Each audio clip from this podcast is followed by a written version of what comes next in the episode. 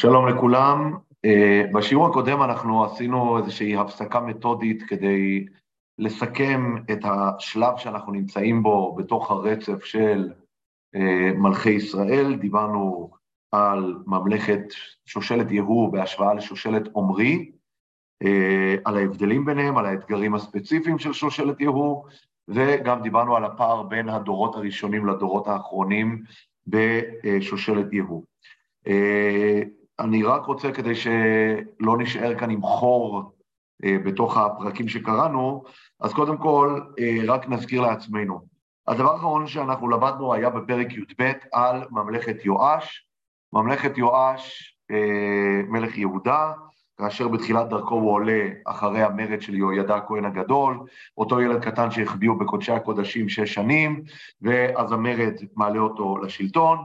אחר כך הוא אה, מוביל תהליך שלם של בדק אה, בית.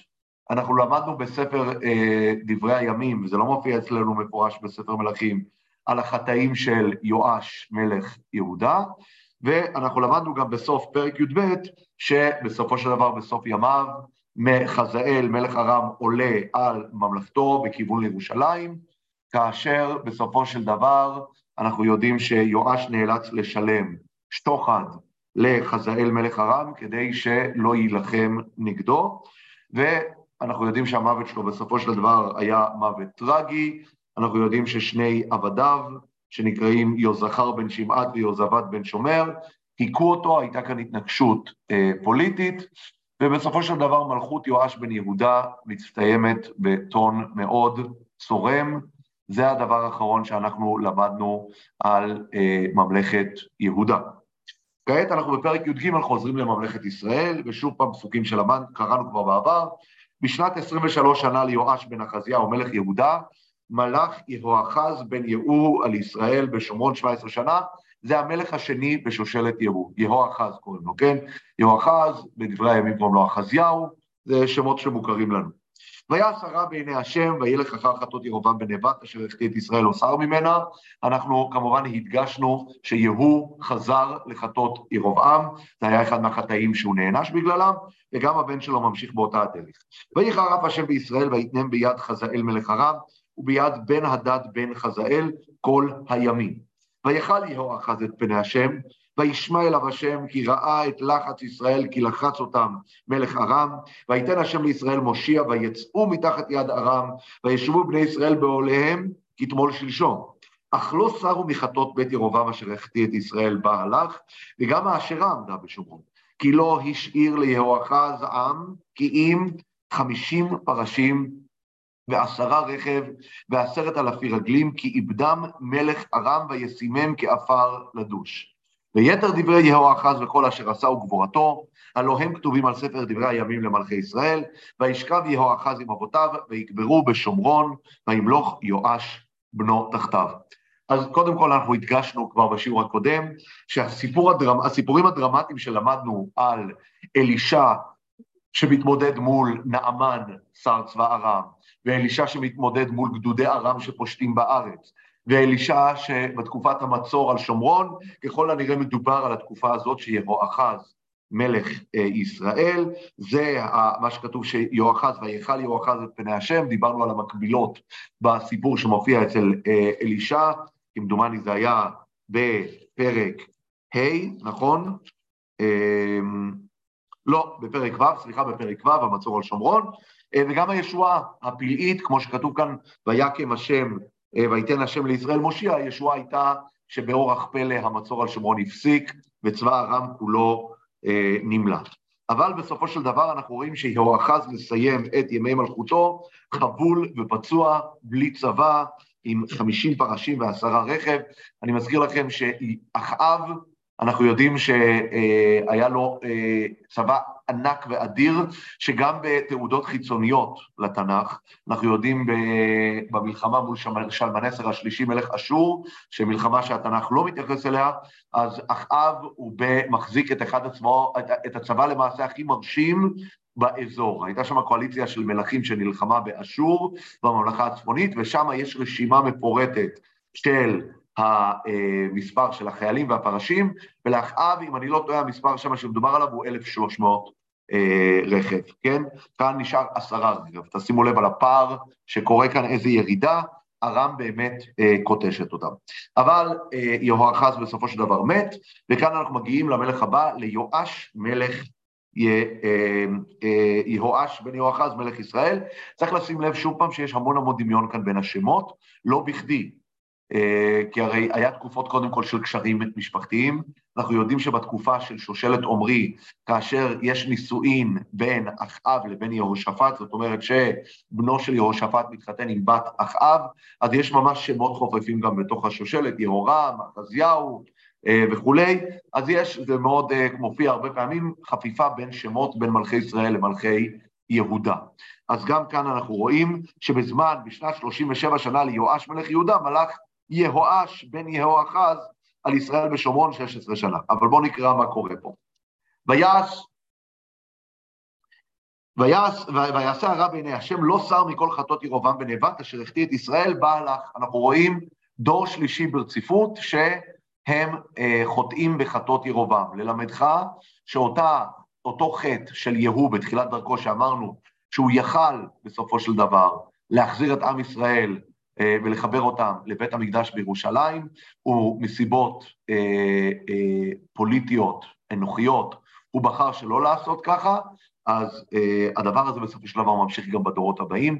אותו אינטרס שהיה לירובעם וגם היה אחר כך ליהוא לנתק את ממלכת ישראל מן המקדש, ממשיך גם בדור השלישי ליהוא. ויתר דברי יואש וכל אשר עשה וגבורתו אשר נלחם עם אמציה מלך יהודה, הלא הם כתובים על ספר דברי הימים למלכי ישראל. אנחנו נלמד על המלחמה הזאת כאשר נלמד על אמציה, לא נתעכב על זה כעת. וישכב יואש עם אבותיו, וירבעם ישב על כיסאו, ויקבר יואש בשומרון עם מלכי ישראל. וכאן אנחנו מגיעים לעניין של השיעור היום. מהחלק הזה, מפרק, מפסוק י"ד פה עד סוף הפרק, אנחנו נכנסים לפרידה מהדמות הדומיננטית שמלווה אותנו כבר המון זמן, אנחנו הולכים להיפרד מאלישע הנביא. למעשה אנחנו לא רק ניפרד מאלישע הנביא, אנחנו נסביר, אנחנו נפרדים מתקופה, והתקופה, אנחנו ניפרד מתקופה גם שמאופיינת במצב לאומי ספציפי שהולך להשתנות אחרי אלישע, חלק מהדברים הללו דיברנו ורמזנו עליהם גם בשיעור הקודם, והיום אנחנו נראה אותם ממש בתוך הפסוקים אה, ונלמד על הדברים הללו. אז בואו בוא ניכנס, ל, אה, נקרא, לפרידה הזאת עם אלישע. ואלישע חלה את חוליו אשר ימות. קודם כל, צריך לשים לב לדבר אה, מרתק. אלישע חולה. למה אני אומר את זה? כי אנחנו רגילים, הדמות הקודמת שאנחנו נפרדנו ממנה, שהייתה מהרב של אלישע, זה היה אליהו, אליהו לא היה חולה, נכון? אליהו היה בשיא כוחו. מה, כמעט כמו שנאמר על משה רבנו, לא, כה, לא קהתה עינו ולא נס לכו, הוא חי, הוא פועל, אבל אליהו באמצע חיי נבואתו נאלץ להיפרד ולעלות בסערה השמיימה. אצל אלישע מדובר על מאורע טבעי, ואלישע חלה את חוליו אשר ימות בו. אז עכשיו, עכשיו אני רוצה גם להגיד בהקשר הזה שצריך לשים לב, אלישע היה המון המון שנים בתפקיד. איך אני יודע את זה? הרי אנחנו יודעים שהוא 12 אה, שנה היה בתקופה של יורם בן אחאב, והוא היה עוד בתקופה של יהוא ויהואחז, שזה 45 שנה, כן?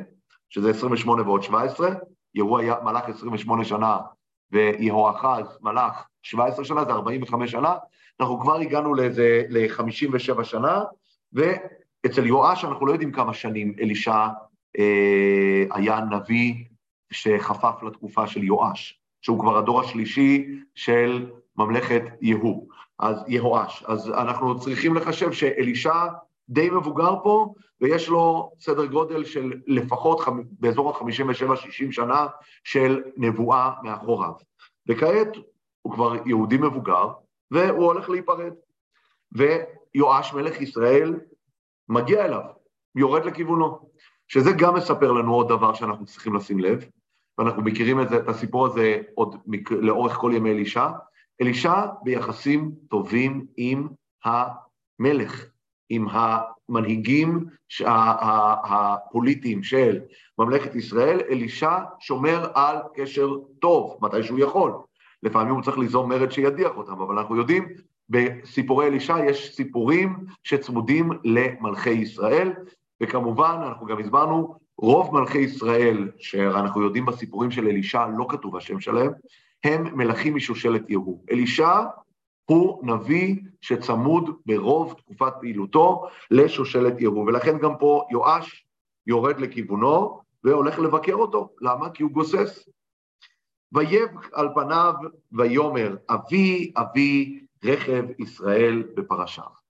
זאת אומרת, אנחנו זוכרים שאלישע, כשהוא נפרד מאליהו, ואליהו עולה בסערה השמיימה, אז אלישע קורא אחריו, אבי אבי רכב ישראל בפרשיו. כאן, כשאלישע נפרד מאיתנו, מי קורא את זה עליו?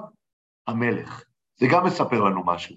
אם אליהו מותיר אחריו נביא אחר, מישהו, מה שנקרא, מהאזור שלו, תלמיד שלו, תלמיד שלו, שמספיד אותו כביכול, זה לא בדיוק הספד, הוא קורא אחריו את הקריאה הזאת, אבי אבי רכב ישראל בפרשיו, הרי שכאן מלך ישראל בעצמו קורא עליו את הקריאה הזאת. אנחנו נראה ובהמשך אנחנו נעמוד על הפערים וההבדלים בין הפרידה של אה, אליהו לבין הפרידה של אלישע. אבל חשוב שנשמור עין פקוחה על הדברים הללו, כי אנחנו יודעים שכמעט כל מרכיב שיש בו אה, את אליהו ואת אלישע, השוני מספר את הסיפור של ההבדלים המהותיים בין אופן הפעולה של אליהו לבין אופן הפעולה של אלישע. ולכן אליהו ואלישע זה כמעט תמונת מראה ודבר והיפוכו. אם אליהו נפרד באורח נס, עולה בשרה השמיימה, אלישע מת באופן טבעי. אם אליהו, מי שנפרד ממנו זה נביא, אצל אלישע מי שנפרד ממנו זה מלך ישראל. זה סיפור אחר לגמרי, אוקיי? ויאמר לו אלישע, קח קשת וחיצים. ויקח אליו קשת וחיצים. ויאמר למלך ישראל, הרכב ידך לקשת, וירכב ידו. וישם אלישע ידיו על ידי המלך. זאת אומרת, אלישע ממש עומד מאחוריו ומרכיב את הידיים שלו על הידיים של מלך ישראל, כן? ויאמר, פתח החלון קדמה, ויפתח. ויאמר אלישע, ירא, ויור. זאת אומרת, שימו לב כמה ציוויים אלישע אומר למלך. הוא אומר לו, קח קשת, והוא לוקח. הוא אומר לו להרכיב, להרכיב ידיים על הקשת, הוא מרכיב, כן? תפתח חלון, הוא פותח. תראה חץ, הוא יורה, כן? ויאמר, וכאן אלישע אומר, חץ תשועה להשם, וחץ תשועה בארם, והכית את ארם באפק עד כלה. הוא עושה כאן פעולה שבה הוא מספר ליואש, אנחנו נראה אם הוא רק מספר או הרבה יותר מזה, שאתה הולך לנצח את ארם. ממשיך הציווי החמישי, ויאמר ככה חיצים ויקח. עד עכשיו המלך צייתן מאוד. כל מה שאומר לו אלישע, הוא עושה. ויאמר למלך ישראל, הך ארצה, ויח שלוש פעמים, ויעמוד. אני חושב שהמילה ויעמוד פה היא המילה שצריך להדגיש אותה בצורה הכי חזקה. כי עד עכשיו, באמת, כל מה שאומר אלישע למלך ישראל הוא עושה כמו תוכי, מה שאומרים לו הוא עושה. עכשיו, הוא לוקח את החיצים, יש לו כאן כנראה אשפה מלאה בחיצים, ומה הוא אומר לו? תח ארצה, קח את החיצים ותכה איתם לכיוון הרצפה. ויח שלוש פעמים ויעמוד. מה אלישע התכוון? שהוא יכה בכל החיצים. אבל מה עושה מלך ישראל? הוא לוקח רק שלוש, רק אה, אה, שלושה חיצים, מכה שלוש פעמים, והוא עומד. וכאן אנחנו צריכים לשאול, הרבה שאלות פה, אבל עוד שנייה, רק נסיים את הסיפור. ויקצוף עליו איש האלוהים, ויאמר, להכות חמש או שש פעמים, אז הכית את ארם עד כלה. ואתה, שלוש פעמים, תכה את ארם. אומר לו אלישע, פספסת. אם היית באמת משתמש בכל החיצים חמש-שש פעמים, היית מנצח את ארם באמת המון פעמים. פה הכית שלוש פעמים, אתה תנצח רק שלוש פעמים. עכשיו, יש לנו כמה וכמה שאלות שאנחנו צריכים לשאול פה. קודם כל, מה הסיפור של המעשים האלה שאלישע עושה? למה, למה הם חשובים? למה הוא צריך להרכיב את ידיו על, ה, על הזה? הוא צריך לראות חץ החוצה? יש כאן גם עוד שאלה. למה צריך אה, פעמיים לעשות כאן פעולות? הרי שימו לב, בפעם הראשונה, כשהמלך מאוד צייתן, מה קורה? הוא אומר לו לקחת חיצים, לקחת את הקשת, לפתוח את החלון, לראות, אלישע מרכיב עליו את הידיים, שזה גם פעולה מוזרה, אנחנו צריכים להבין מה המשמעות של הרכבת הידיים. ושם המלך מציית ועושה הכל, כן? בסדר, סיימנו, חץ תשועה להשם, נכון? וחץ תשועה בארם, וכית את ארם בהפקת כלה, לכאורה הם עשו כאן את הפעולה שמסמלת את הניצחון. למה צריך לחזור ולעשות עוד פעולה?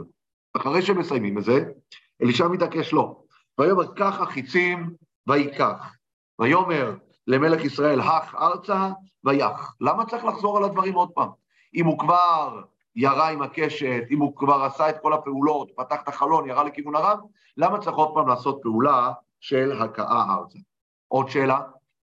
אם בפעולה הראשונה מאיזושהי סיבה, אלישע מתעקש שהוא צריך להרכיב את ידיו על ידי המלך מלך ישראל, יואש, אז למה בפעולה השנייה הוא לא מתעקש על זה? למה בפעולה השנייה הוא לא הולך ומרכיב אה, את הדברים האלה? כאן עוד שאלה. למה הנביא קוצף עליו? אני הייתי אומר לכאורה, בסדר, מה הבעיה? כמו שאמר עשיו, הברכה אחת לך אבי, אין בעיה, זה מפריע לך, הנה, אני עכשיו אלך ואני עכשיו אזרוק את החיצים ארצה. מה קרה? הנה, הכל בסדר, אתה הנביא, אתה נמצא פה, אתה אמרת לי אה, להכות בחיצים ארצה? עצרתי, אמרת לי להמשיך, הנה, אני אמשיך, מה הבעיה שלך? תן לי להמשיך. למה הוא לא יכול להמשיך, אוקיי? שאלה בבקשה. כן. אמ, כן, אלישע אמר לו שלושה דברים, חץ תשועה להשם, חץ תשועה בארם, הכית את ארם באבק עד קלש, שלוש דברים. אז... זה לא שלוש, לדעתי זה לא שלוש דברים, מדובר כאן על אותם, אותם, אותו דבר. זה, זה נאמר קצת בצורה לירית, בצורה שירית, חץ שועה להשם, חץ שועה בארם, והכית את ארם באפק עד כלה. זאת אומרת, הקדוש ברוך הוא ייתן לך ישועה מול ארם, והיא תקרה באפק, אפק זה העיר הארמית, אבל אני לא חושב, אין סיבה אה, בפשט להגיד שמדובר כאן על שלוש פעולות שונות. אה, אוקיי. עכשיו, אה, ו... אז אני אומר שוב פעם, מה הדרמה הגדולה שיש לנו פה בסיפור הזה? אוקיי, עכשיו בואו נמשיך ונקרא את זה, כי אני חושב, אנחנו נראה שכל הסיפור הזה, הכל כאן חלק מסיפור אחד גדול. אנחנו נמשיך עכשיו ונספר על מות אלישע, אבל נראה שעד סוף הפרק אנחנו בעצם נמצאים עדיין באותו סיפור. פסוק ח' וימות אלישע, ויקברוהו, וגדודי מואב יבואו בארץ בשנה. גדודי מואב אנחנו דווקא פחות מכירים את המואבים, אז כנראה עדיין אנחנו בדרך כלל מכירים את המלחמות כאן מול ארמים, אבל המואבים באים בארץ, כן? בשנה, הכוונה היא כדרכם מדי שנה, הם מגיעים ומציקים לישראל. ויהי הם קוברים איש, הם, אנחנו לא יודעים מי זה הם, קוברים איש, לא יודעים מי זה האיש. והנה ראו את הגדוד, הם ראו את הגדוד המואבי שמגיע, זה כנראה ישראלים, כן? וישליכו את האיש בקבר אלישע. הם היו, הם נחפזו ללכת להימלט מהגדוד, הם השליכו את האיש בקבר אלישע. וילך ויגע האיש בעצמות אלישע, ויחי ויקום על רגליו. איזה סיפור מוזר. אנחנו לא יודעים כלום על הסיפור הזה. אנחנו יודעים שאלישע מת וקברו, אותו, זה כתוב בתחילת פרק כ', אבל זה קרה מתי? מיד שהוא מת, נכון? הוא נביא, הוא מת, מלך ישראל אפילו היה לידו, אני מתאר לעצמי שהיה לו לוויה די חשובה, מכובדת, גדול הדור הלך אה, לעולמו, אני לא רואה סיבה להגיד שלא לא היה לו לוויה מרשימה, אבל מיד הסיפור קופץ אחרי שאלישע מת וקוברים אותו, לזה שהיה איזושהי תקופה שאנחנו אפילו לא יודעים להגיד מתי היא. האם זה היה צמוד, היה הרבה שנים אחר כך, אבל מה זה מספר לנו? שהיה איזושהי אנקדוטה מעניינת, שבטעות, תוך כדי הימלטות מגדוד של מואבים, השליכו איזה איש שאנחנו לא יודעים מי הוא, לתוך הקבע של אישה, הוא קם, ונקם לתחייה וקם על רגליו. לקום לתחייה זה לא פעולה אה, טריוויאלית בתנ"ך. צריך להיות סיבה למה אנשים יקומו לתחייה. אנחנו לא מבינים למה הוא קם לתחייה פה. מי זה האיש הזה? אחרי שהוא קם לתחייה, מה הוא עשה? הוא הלך הביתה? הוא עזר לעם ישראל? הוא שינה, את, שינה את ההיסטוריה? למה להחזיר אותו לתחייה אם הוא מת? רק בגלל שהוא נגע בעצמות אלישע? סיפור מאוד מאוד מוזר, שאנחנו צריכים להבין מה המסר שלו ומה ההקשר שלו למה שקורה פה. כן. כדי להביא את הנבואה, והנה פי שניים ברוחך אליי, לידי מימוש, זה השני. זה חז"ל אומרים, חז"ל אומרים, נכון, שיהיה פי שניים, שהכוונה היא שהוא יחיה עם אליהו באחד, אלישע בשתיים. זה אני מבין. אז היה צריך לדאוג לזה, יכול להיות בחייו של אלישע, והיה צריך לדאוג לזה לעשות מעשה שהוא גם, יש לו משמעות אה, אה, מועילה. אגב, אני רוצה להזכיר לכם, בשיעורים שלנו על תחיית הילד המת, הזכרנו כמה זה היה פעולה יוצאת דופן, שהקדוש ברוך הוא לא הזדרז ללכת ולסייע לאלישע בדבר הזה, כי זה נתפס כפעולה שצריך סיבה מאוד מאוד מהותית וחשובה כדי לעשות אותה.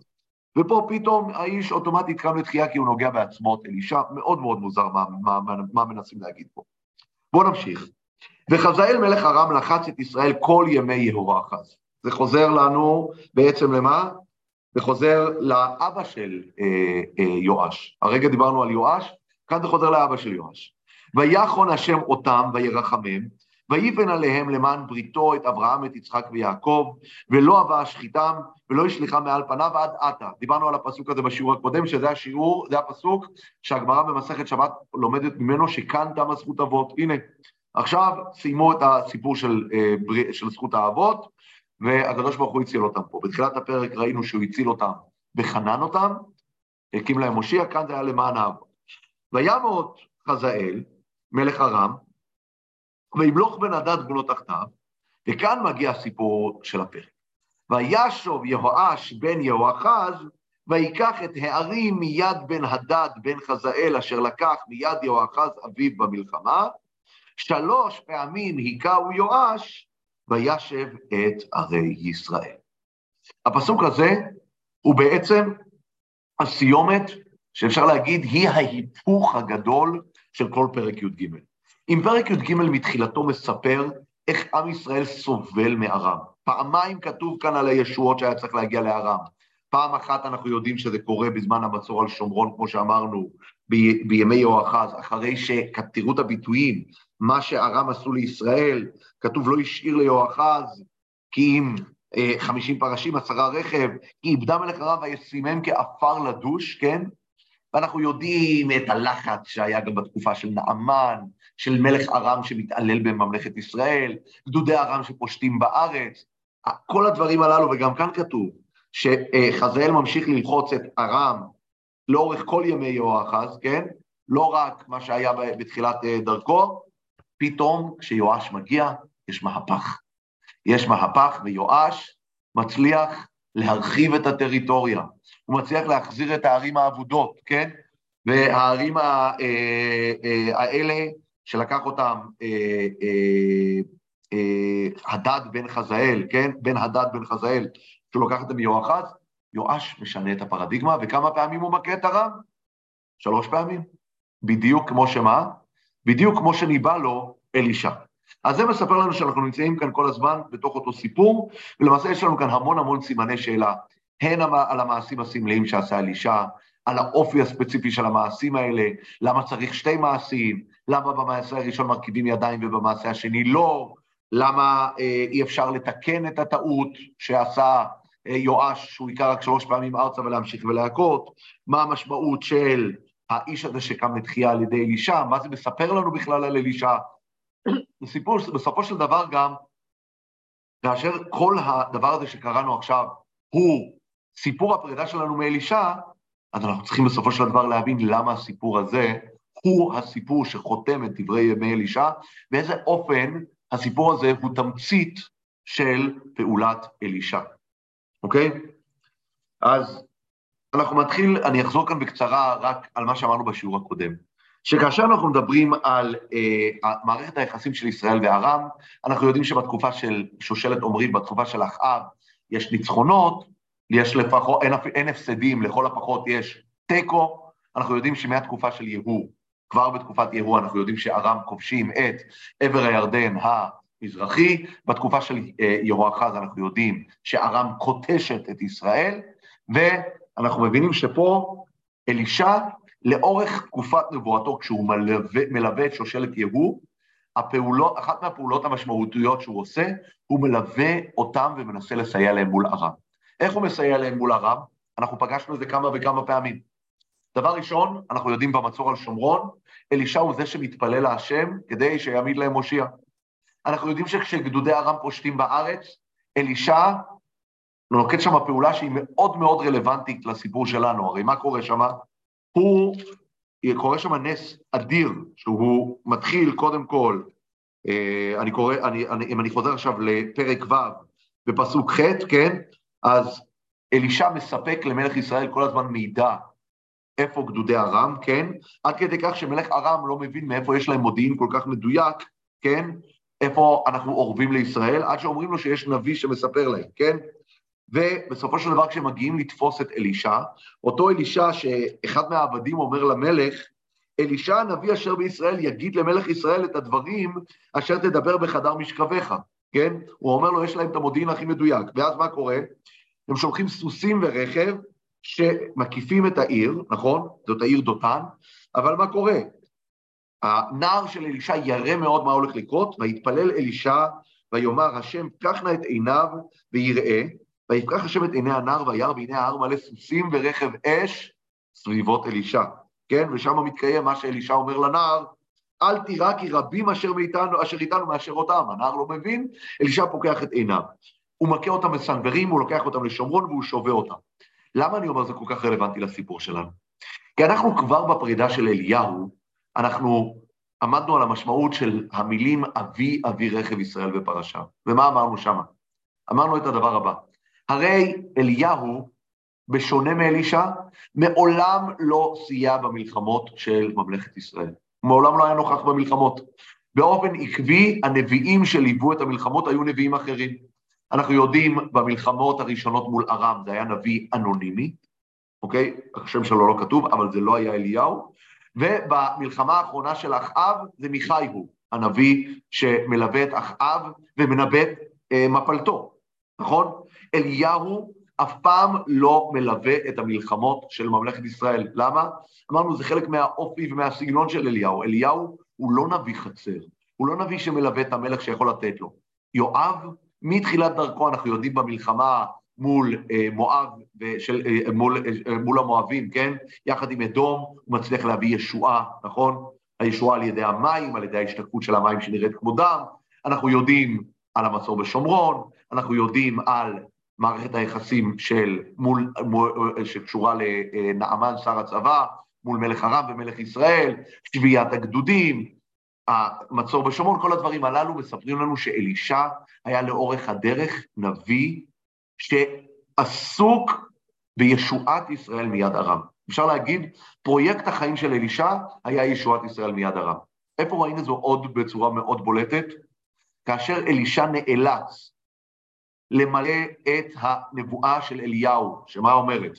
למנות את חזאל למלך ארם, אז הוא הולך לחזאל, נכון? הוא הולך דמשק לחזאל, והוא פוגש את חזאל. וכשהוא פוגש את חזאל, הוא אומר לו, אתה תהיה המלך הבא, נכון? חזאל אומר לו, מה, מה פתאום? ואלישע נותן לו את הנבואה. אבל אז מה קורה? אמרנו. אלישע פורץ בבכי. ולמה הוא פורץ בבכי? כי הוא אומר, אני יודע מה שאתה תעשה לעם ישראל, איך אתה תנהג איתם באכזריות רבה, ואלישע שמה באמת, אה, אה, הוא אומר, אומר ככה, ויאמר חזאל, מדוע אדוני בוחר? ויאמר, כאן אלישע מדבר, כי ידעתי את אשר תעשה לבני ישראל רעה. מבצריהם תשלח באש, ובחוריהם בחרב תהרוג, ועוליהם תרטש, ואחרותיהם תבקע. בזמנו בשיעור אנחנו הראינו איך אלישע דרך הבכייה הזאת הצליח לרכך את המכה שישראל ספגה מארם. אנחנו הראינו את זה דרך עיון בנבואות של עמוס, נכון? עכשיו, הדבר הזה מספר לנו שאלישע, הסיפור המרכזי שלו בחייו היה ההתמודדות מול ארם. ולכן, אפשר להגיד שדווקא פה, כשיואש קורא עליו את הביטוי אבי אבי רכב ישראל ופרשיו, כאן זה המקום הטבעי והנכון להגיד את הביטוי הזה. כי אלישע באמת, קודם כל השתמש, כמו שאמרנו, ברכב ופרשים כדי להציל את עם ישראל בפועל. מתי? כאשר באו לתפוס אותו גדודי ארם בדותן, והיו סוסים ורכבי אש, נכון? שהוא פתח את עיני הנער והנער רואה אותם, ואחר כך הוא שובת את הגדודים. אז אליהו ממש משתמש בסוסים ורכב ופרשים, כן? דווקא שם אצל אליהו, החידוש הגדול של אלישע, שהוא קורא על אליהו, אבי, אבי רכב ישראל ופרשיו, אז שם אלישע מספר לנו סיפור חדש, שלא ידענו על אליהו. מה הוא אומר לנו? אתם חושבים שאליהו רק התעסק בפן הרוחני, נכון? הוא ניסה להחזיר את עם ישראל למוטב, הוא ניסה להוכיח את אחאב כאשר אחאב חטא בחטא אה, אה, של כרם אה, נבות, הוא ניסה אה, לה, להוכיח את אחזיה בן אחאב כשהוא שלח לדרוש אה, באלוהי אה, בעל זבוב. אלו הפעולות שאליהו עושה, נכון? אומר אלישע בסוף ימיו של אליהו, שתדעו לכם, יש כאן גם עוד פן מסוים שאתם לא יודעים. הניצחונות של עם ישראל על ארם בתקופת אחאב היו בזכותו של אליהו. כאן, כשאומרים אצלנו אבי אבי רכב ישראל בפרשה, זה לא רק בזכותו של אלישע, זה בפעולתו הישירה של אלישע. וזה שוב פעם מספר לנו על הפער בין אליהו לבין אלישע. את מה שאליהו פועל כביכול בזכות, על ידי פעולות רוחניות, בתור מישהו שלא מלווה את המלך באופן עקבי, רציף ונגיש, אלא מישהו מרחוק, את הפעולות האלה אלישע עושה בשטח, הוא נוכח שם. אנחנו דיברנו על הפלא העצום במלחמה הראשונה שאלישע מלווה, שעם ישראל גובע, בצמא, ומה קורה? מלך ישראל פונה לאלישע, שאלנו מה אלישע עושה שם. אלישע, מה הוא אלישע עושה שם? אלישע מבין שהתפקיד שלו כנביא זה להיות עם עם ישראל במלחמה וללוות אותם ולהיות זמין, לתת פתרונות כשצריך, והוא אכן נותן את הפתרונות שם. וזה הביטוי כאן, אבי אבי רכב ישראל בפרשה. אחרי שאנחנו מבינים באמת שסיפור חייו המרכזי של אלישע עוסק בסוגיה של הניצחון מול ארם, כאן אנחנו יכולים עכשיו להבין מה עושה אלישע. למה אלישע, בתור הפעולה האחרונה שלו, הוא לוקח אה, את מלך ישראל והוא מרכיב את ידיו והוא עושה איתו את הפעולה הסמלית. עוד שנייה נדבר על המשמעויות של הפעולות הסמליות. אבל קודם כל צריך להבין, אלישע בפעולות שלו בפרק שלנו מסמן את מה שקראנו בפסוק האחרון של הפרק. אומר אלישע, אני כל חיי ליוויתי אתכם, מלכי ישראל, בעיקר משושלת יהוא, ואתם סבלתם קשות, סבלתם מכל מה שארם עשו לכם, רגע לפני שאני הולך, אני משאיר לכם הפתעה מתוקה. אני משאיר לכם סוכריה. מה זה יהיה? אני אסמן לכם את העתיד הקרוב שהולך להשתנות. מערכת היחסים שלכם מול ארם הולכת להתהפך. פתאום, אם עד עכשיו אתם רק הפסדתם, אתם תתחילו לנצח. ואם אתם תתחילו לנצח, זה יהיה לא רק בימי יואש, כשאנחנו נגיע לימי ירובעם, הבן של יואש, ירובעם השני, שם הוא, וואה, אנחנו נראה כמה ירובעם יצליח להרחיב את הגבולות. אז המהות של הסיפור של הפרידה של אלישע, זה איך הוא לוקח את פרויקט חייו בהקשר של מערכת היחסים של ישראל מול ערב, והוא נותן כאן את ה"ונהפוך הוא", את השינוי המגמה, זה קורה כאן. עכשיו, כאשר אלישע עושה את הפעולה שלו, כן, הפעולה הראשונה שלו היא פעולה שהולכת לסמל שמה? שמעכשיו ואילך הולך להיות חץ תשועה להשם, חץ תשועה בארם, והכית את ארם באפק עד כלה. זאת אומרת, הפעולה הזאת היא, אלישע מרכיב את ידיו על יואש כשהוא עושה זה. למה? כי בעצם מה שאומר לו אלישע, מלכי ישראל יפעלו כאן מכוחי. אני אלישע, אמנם אתה כאן יורד החץ, נכון? אבל הידיים שלי מורכבות על ידיך. זאת אומרת שהפעולה שמלך ישראל עושה, שהיא יריית החץ, שמסמלת את היפוך המגמה במלחמה מול ארם, המלך הוא זה שיורה, אלישע הוא זה שנותן את הגיבוי מאחורה. זה הגיבוי שאלישע נותן. אבל החלק הראשון של הפעולה הסמלית מדבר על מה? מדבר על ניצחון כללי. חץ תשועה להשם, חץ תשועה בארם. מתי זה יקרה? איך זה יקרה? באיזה אופן זה יקרה? לכאורה מדובר כאן על משהו מאוד מאוד כללי, שלא אומר לנו מתי ואיך זה יקרה. אלישע בכוונה עושה מעשה סמלי נוסף. למה?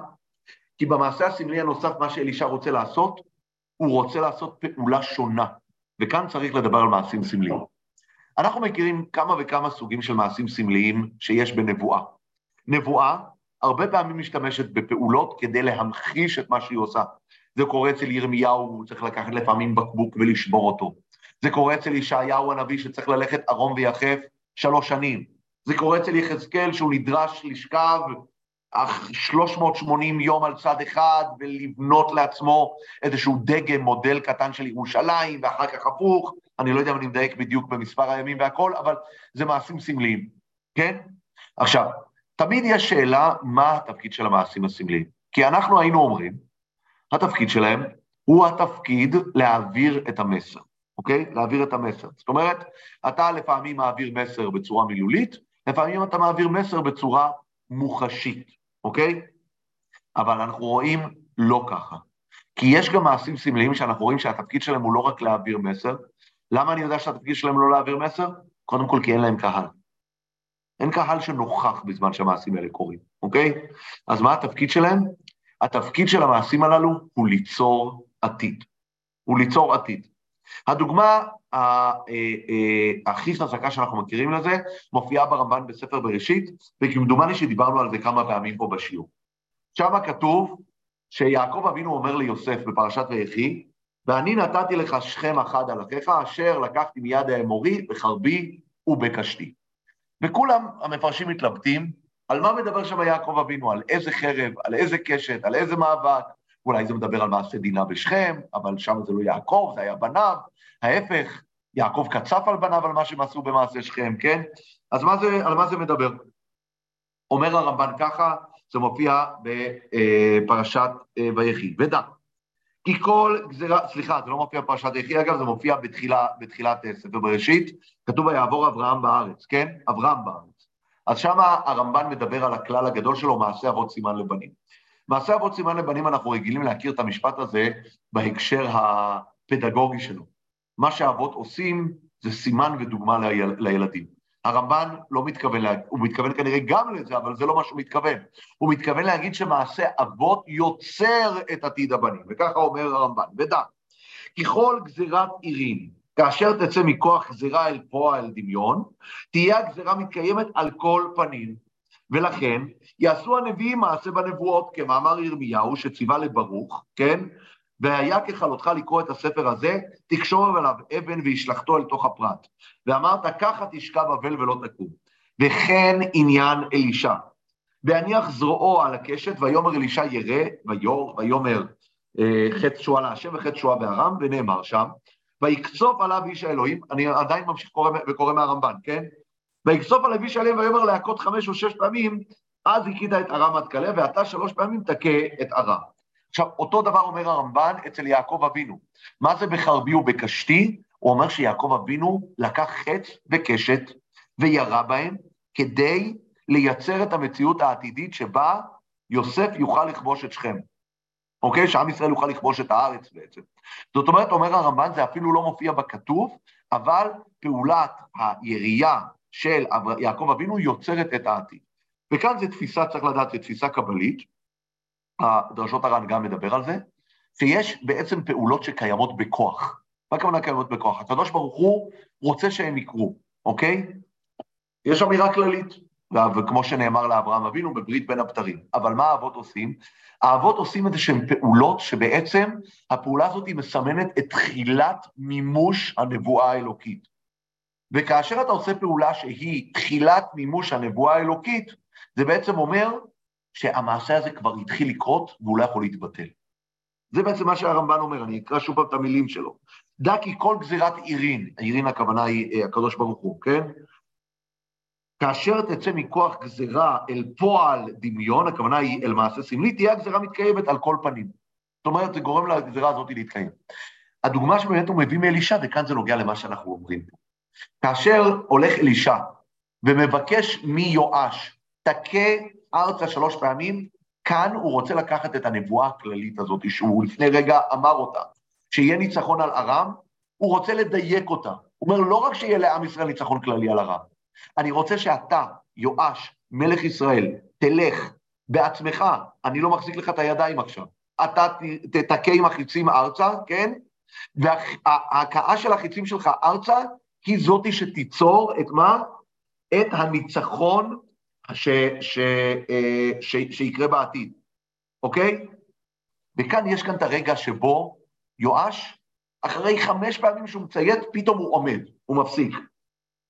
הוא עומד כנראה, וזה כנראה הביקורת של אלישע עליו, הוא אומר, לא, להכות שלוש פעמים זה המון. וואו, הרי אנחנו הפסדנו כל כך הרבה פעמים לארם, עכשיו נכה אותם שלוש פעמים, זה הישג אדיר. ואלישע אומר לו, שמע, יש לך כאן אשפה מלאה בחיצים. החיצים האלה הם החיצים שיוצרים את הניצחון העתידי שלך. למה אתה עוצר? תמשיך, תכה, כן? והדבר הזה שבו יואש מתרפא, יש לו רפיון ידיים והוא לא עושה את מה שנתבקש ממנו, זה הדבר שבסופו של דבר יכריע, שבפסוק האחרון של הפרק שלנו הוא מכה רק שלוש פעמים. מה כן יקרה? אנחנו יודעים שבדור שאחריו, בדור של הבן שלו, בדור של ירבעם בן יואש, עם ישראל יגיע כלל ישועה מלאה על ארם. וזה באמת הפער בין המעשה הסמלי הראשון למעשה הסמלי השני. כי אם אנחנו מדברים על המעשה הסמלי הראשון, הרי שהוא מדבר על ישועה כללית, המעשה הסמלי השני היה אמור לייצר את הניצחונות הקונקרטיים. וכאן הוא אה, אה, באמת, אה, אה, ש, אה, יואש, כאשר הוא לא הקשיב, הוא שינה את הדברים האלה. עכשיו, כאשר אנחנו רוצים לדבר באמת על הסיפור הבא, וכאן שוב פעם אני מדגיש, והכותרת המרכזית זה שאלישע קובע את עתיד היחסים של ישראל מול ארם, כי זה נושא שאלישע ליווה אותו במשך כל תקופת שושלת יהוא. עכשיו, כשאנחנו מגיעים לעניין הבא, שזה המוות של אלישע והמת שקם לתחייה, אנחנו לא נספיק היום, אני רואה מקוצר הזמן לדבר על זה, ואנחנו נדבר על זה בשיעור הבא, אבל לפחות אנחנו יכולים לצטט פה את חז"ל. אז חז"ל כותבים, לא אומרים מי זה, בוא, עוד שנייה נראה שיש כאלה שמזהים מי הוא, אבל הם מביאים קודם כל, כתוב בגמרא, תניא, על רגליו עמד ולביתו לא הלך.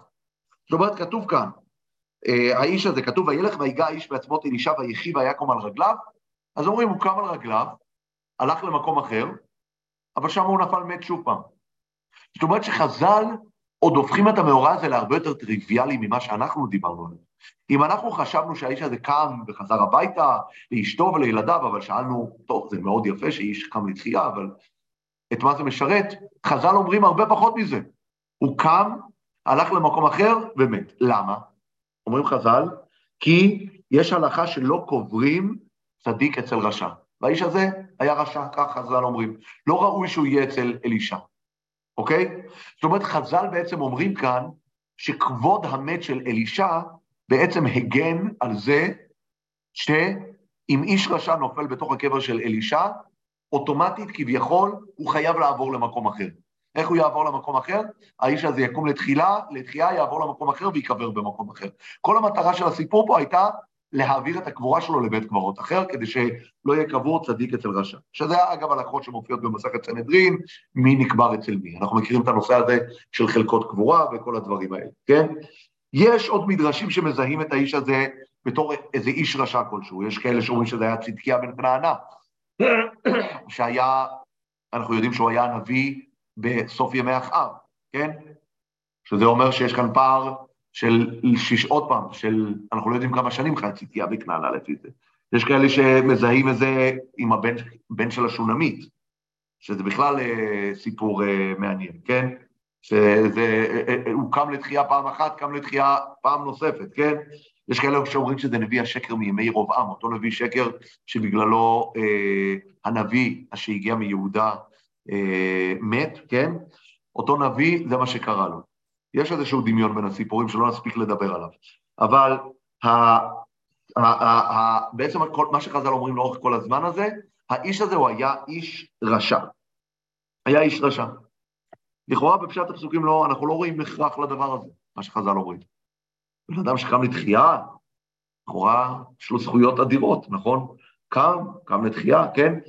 אה, אגב, יש מדרש חז"ל שסותר לזה, שמופיע בפרקי דרב אליעזר, אני אקרא לכם, שכתוב שהוא היה שלום בן תקווה, שהיה בן הדור של ירמיהו, שהיה מגדולי הדור והיה עושה צדקות בכל יום ויום, ותחייתו הייתה שכר על צדקותיו.